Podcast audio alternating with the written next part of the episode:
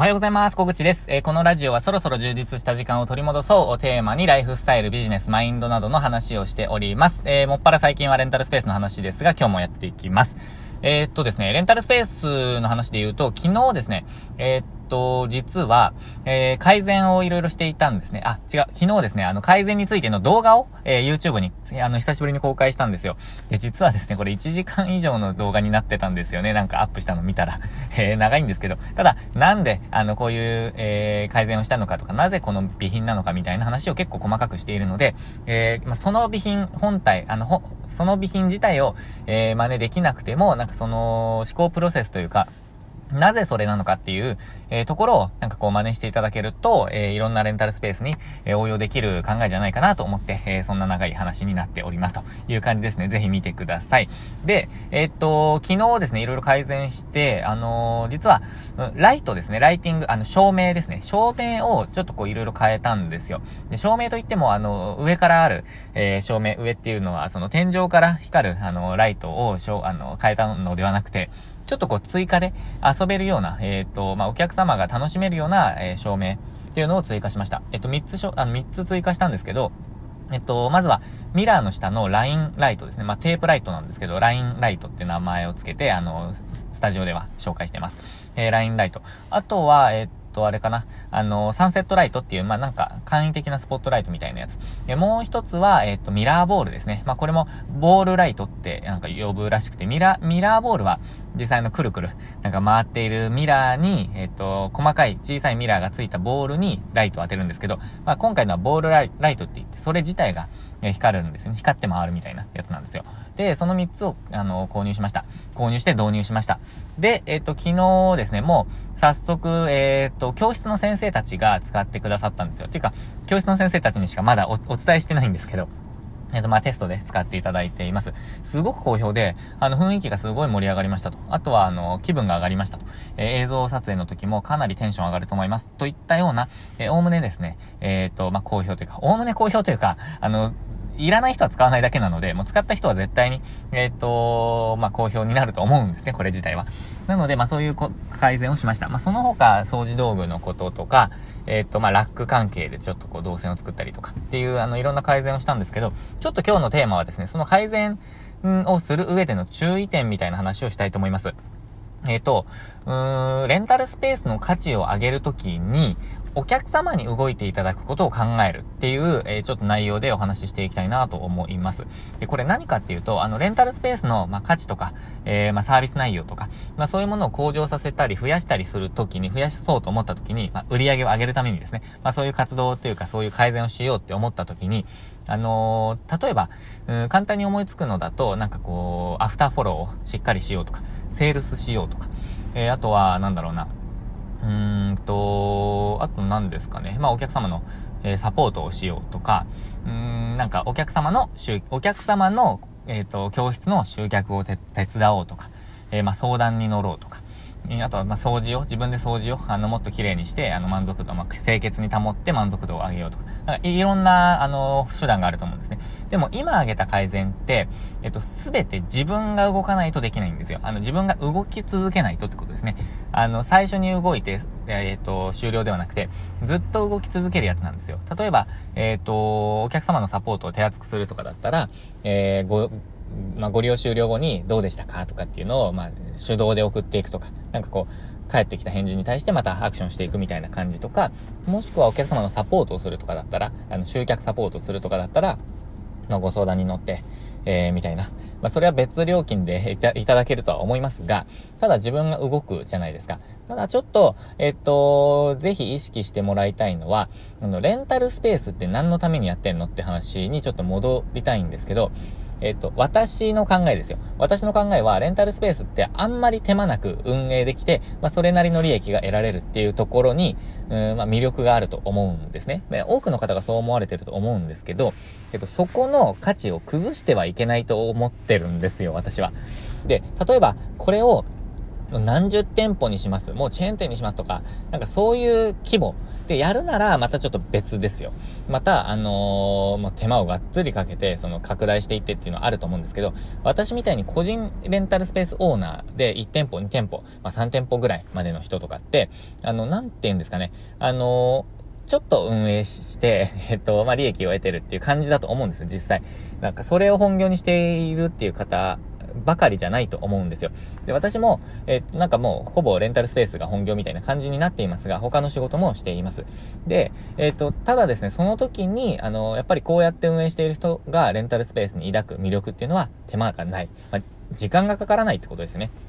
で、二つ目があって、時間がかからず運営できるっていうことと、えっ、ー、と、運営した結果、時間がすごくできる、作れるっていうことだと思うんですよ。で、それを崩してしまっては本末転倒だと思っています。で、崩さずにも運営できるんですよね、レンタルスペースって。なので、えっ、と、時間をかけるっていう選択肢を、まあ、一旦排除してやっていくのがいいんじゃないかなって思ってます。で、その時にですね、えっ、と、考えてほしいって思ってるのが、お客様に動いてもらうことを考えるってことですね。で、どんなことかっていうと、例えばですね、今回、えっと、導入したライトですね。ライト。ライトって、えっと、まあ、初期費用はかかりますが、えっと、設置すれば、先生たちがセッティングして、先生たちがなんかスイッチオンにして、使って、片付けてくれますよね。で、これが大切だって思ってるんですよ。あの、全部ご自身でやっていただけるんですね。なので、えっと、運営者が何か、まあ、その準備が必要なんですけど、その、例えば使い方の、えー、まあ、説明書的なのを作るとか、使い方の動画を、うん、なんか公開するとか、なんかいいろんな、えものはあると思いますが、いろんなことあると思うんですけど、あのー、とりあえずまず一回最初に作ってしまえば、その後は自動的に動いていくじゃないですか。そういう仕組みを積極的に作っていく方が、うんと、時間を生み出せるって思ってるんですよ。なので、えっと、今回は、そのライトに関しては自分で動いていただける。なので、運営者が最初の準備以外はもう一切時間をかけないで済むんですよね。で、その他で言うと、えっと、まあ、動いてもらうっていう意味で言うと、えっ、ー、と、お客様に、えー、快適にというか、その、うん、疑いなくというか、あの、迷いなく動いてもらう仕組みを作ることも大切だと思います。例えば掃除をする流れですね。えっと、掃除をするのにも、えっと、どこに、あの、掃除道具があるのかとか、どこに掃除道具戻、戻せばいいのかとか、掃除道具を記憶しているのなんて運営者だけなんですよ。掃除道具の順番とか、なんか、位置とか、えー、レンタルスペースの最初のセッティングを、もう、使用前がどうだったかなんて覚えてるのなんて、運営者だけなんですよ。なので、その、そのこの状態に戻してくださいねと、記憶しておいてくださいねなんて傲慢は傲慢。もう傲慢も傲慢がいいところって感じなんですけど、あの、覚えてないですよ。お客様は。えっと、あなたが、例えばカフェに入って、で、えっと、テーブルの、なんか、テーブルにいろんなものが置いてあって、で、その位置をすべて覚えていられますかと。店舗全体の、なんか、位置を覚えていられますかっていう感じですよね。で、まあ、カフェほどいろんなものが置いてないと思いますが、レンタルスペースには。ただ、あのー、まあ、置いてあるのもあるかな。サロンとかもいろいろ置いてありますもんね。ただ、それを元の状態に戻してくださいと言うなら、元の状態を、えっと、書いておいてくださいと。もう、あの、えー、表示しておいてくださいと。それぐらいしないと、えっと、覚えていられないじゃないですか。なので、そ、その、元に戻してくださいをストレスなくやっていただけるためにどうやるか。まあ、例えば、えっ、と、もう位置を固定してしまう。あの、固定っていうのは、ここですっていう場所をもう完全に表示しておくとか、えっ、と、写真をなんか載せておく、あの、置いておくとか、いろんな方法があると思うんですね。とにかく、えっと、やってもらうために迷いなく動いてもらう。なので、先生自身に行動してもらうことを、まあ、いかに、えー、スムーズにやってもらうかっていうことを、まあ、しっかり考えておくっていうことが大切かなと思います。なので、今回の掃除道具とか、うん、なんか、えっ、と、備品の、えー、収納場所の改善は、えー、お客様に、ま疑問を与えずというか迷いなく、え、動いてもらう、ま仕組みを作りました。積極的に作りました。まあ、そうすることで、えっ、と、運営者もなんかそれを直したりとか、えっ、と、なんか他のお客様がなんかあれ違う場所にあるなっていう風に迷う、時間とか、なんかそういうのも全部取り除くと。まあ、あとはなんか、うん、副次的なことで言うと、えっ、と、運営者がイライラする時間がなくなりますよね。なんでこんなことにと。こんな場所にと。私はもうほとんどイライラしないですけど、ただ、えっと、なんでここ開けちゃうんだろうと。なんでこのコンセント抜いちゃうのっていうのは、まあ、ちょっとイライラしますね。もやもやしますね。そうですね。まあ、そういうことをなくしていくっていうことも大切かなと思ってるんですね。で、この考えは、うんと、例えばなんですけど、えっと、IKEA ってあるじゃないですか。あの、北欧家具の IKEA ですね。えっと、ああいうところが結構積極的に取りや、まあ、取り、取り上げてってっていうか、まあ、あの、わかりやすい説明としてちょっと挙げるんですけど、IKEA って、あの、お客様にほとんどのことをやらせてるじゃないですか。えっ、と、何かっていうと、組み立てを、あの、してもらってますよね、お客さんに。で、これは最近、あの、買ったニトリのラックとか、なんかいろんなものもそうなんですけど、えっと、組み立ててもらうことを、なんかもうさもですね、あの、楽しいことのように、なんか最近の DIY です的なように、IKEA って表示してるんですね。で、お客様にやってもらうと。で、あの、自分で運んでもらって、えっと、家まで持って帰ってもらって、まあ、小さくすることで運べるじゃないですか。で、運んでもらって、組み立ててもらって、まあ、設置してもらうと。そこをお客様にもほとんどやってもらってるじゃないですか。なので、えっと、IKEA は作って梱包して置いておくだけですよね。まあ、あの、いろんな 細かいことは抜きにして、えー、作って、梱包して、えー、店に置いておくとことだけですよね。で、家具、家具とかの、まあ、あの、経費のほとんどは、えっ、ー、と、配送と、組み立てと設置なんですよ。そこに、あの、多大な人件費がかかっているらしいんですね。だからこそ安くできる。安くできる上に楽しいと。えっ、ー、と、安く買って楽しいみたいな。な好循環を生み出せるんじゃないですか。でも、えっと、そういうことを自分の、えっと、なんていうんですか、うんと、レンタルスペース、まあ、事業にも、えっと、応用できないかって考えると、やっぱりお客様自身に動いてもらえる、えスムーズに動いてもらえる、楽しく動いてもらえる、えっと、迷いなく動いてもらえるっていうことを、えっと、まあ、ちゃんと考えていくことは、あの、かなり有効かなと思っています。まあ、大切だなと思っています。まあ、ここをできるかできないかで、そのレンタルスペースの手間のかかり具合が、だいぶ変わってくると思うんですね。なので、なんかかこう、思考停止に、なんかこう、オープンして、えー、なんかスペースを作って、えー、なんか、うん、誰も見ないような、なんか、インスタグラムを広告、なんかこう発信したりとか、なぜかツイッターでやっちゃうとか、えっ、ー、と、そういう、まあ、紙のチラシを、えー、頑張って配るとか、なんかそういうことじゃなくて、えー、なんていうんですかね、どういう考えでやっていくかっていうことをしっかり考えないと、表面上だけ真似しても、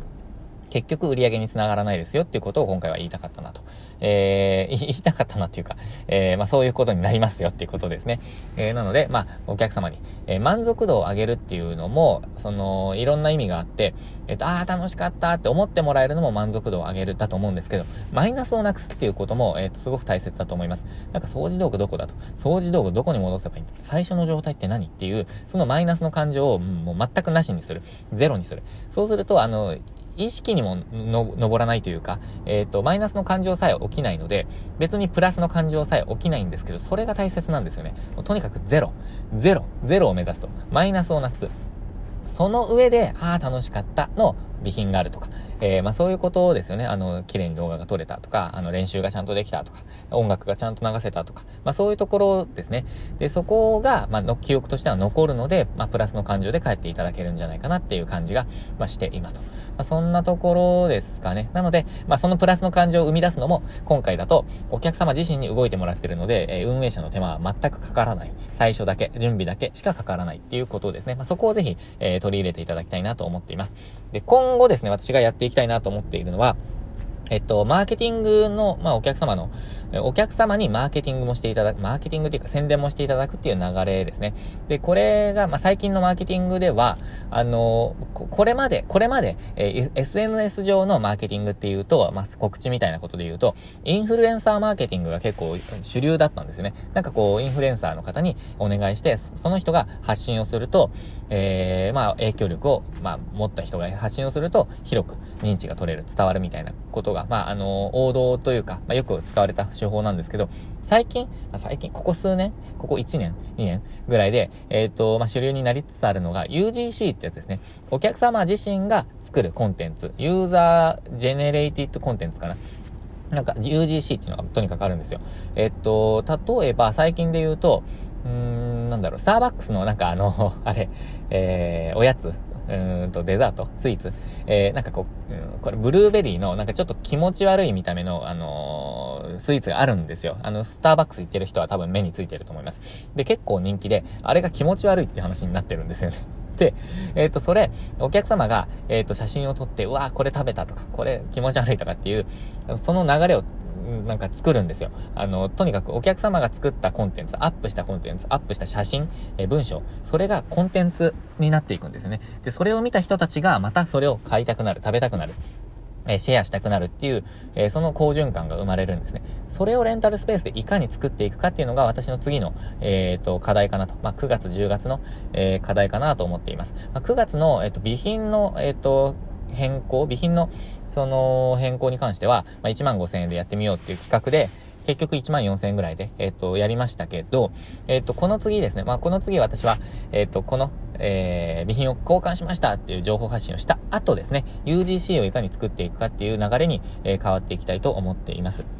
で、この流れ、このあたりの具体的な、えっと、戦略とか、どういうことをやっていくのか、どうやって売り上げを上げていくのかとか、えー、かけた1万5千円を、まあ、即回収ですね。その月、もうその、その、本当にすぐ、すぐに回収していくっていう方法などは、えっと、あれですね、コンサルの卒業生コミュニティのところで結構私リアルタイムに、えー、共有していこうと思っています。えー、で、このあ、このあたりの情報って結局、えー、ちゃんとこれまでやってきた人しか、あの、応用できないんですよね。なんかこう、表面上だけ、えー、真似して、て、えー、なんかこう、やっても何にもうまくいかないんですよ。えー、そうすると私、あの、なんか全然効果出なかったみたいなこと言われちゃうと、すごい困るので、えー、なので、ちゃんと考えが分かってきて、これまで積み重ねて積み上げて、準備が整っている人はやらないと全然効果が出ないので、まあ、そのあたりの、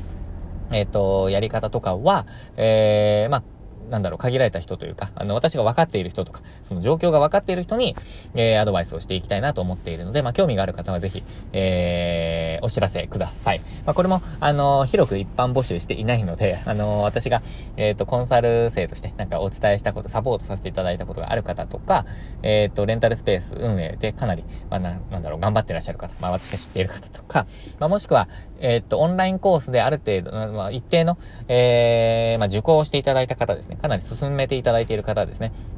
あの、進捗率とか全部見られるので、まあ、そのあたりでちょっと判断していきたいなと思ってます。これ、あのー、なんか、うん、初心者というか、うん、これから、いや、なんだろう、適当に運営している人が、あの、やっても全然あの、効果にならないので、なので、えー、効果が出せる人で、みんなでやっていきましょうっていう、かなりやる気のあるコミュニティ、えー、やっていきたいと思ってますので、まあ、興味がある方は、ぜひ、えー、ご覧ください。まあ、これちょっと意識、意識が高い、意識高い系とはちょっと別なんですけど、まあ、私、意識高い系